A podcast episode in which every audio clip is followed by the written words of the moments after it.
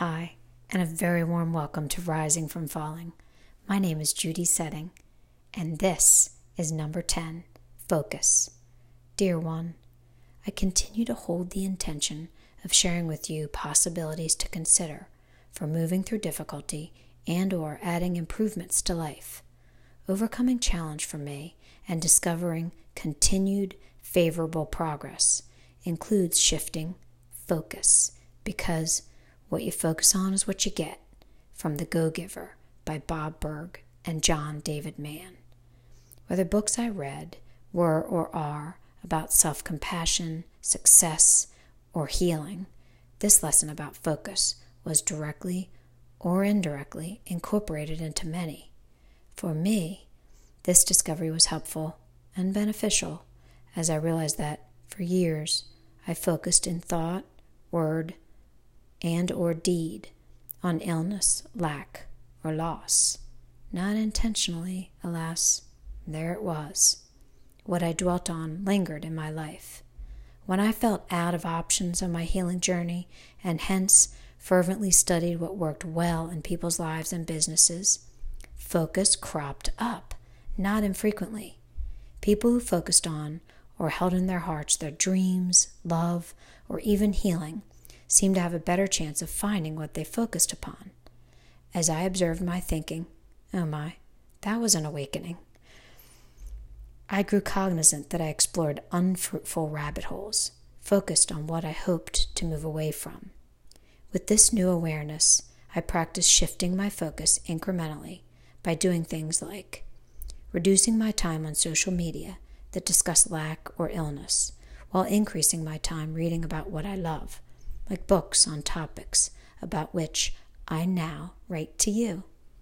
Decreasing my reading about what seemed wrong with me and expanding my intake of information about faith, success, and renewal.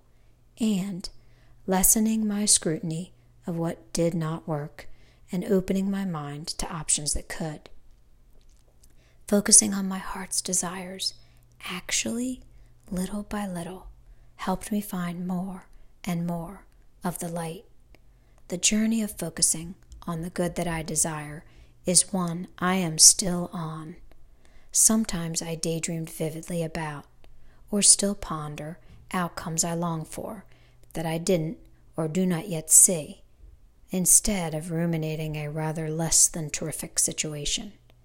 In choosing to think on and aim towards the direction I long to go, instead of looking in the rearview mirror or mulling what was amiss, my focus gradually shifted, and eventually, my preferred circumstances more often showed up. I practiced and still cultivate gratitude in advance, which felt uncomfortable initially, yet it decreased negative scenario ruminations.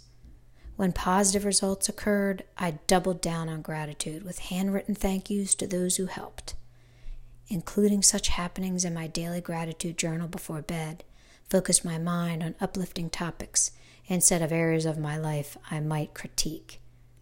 As Philippians 4 8 says, Brethren, whatever is true, whatever is honorable, whatever is right, whatever is pure, whatever is lovely, whatever is of good repute, if there is any excellence, and if anything worthy of praise, dwell on these things.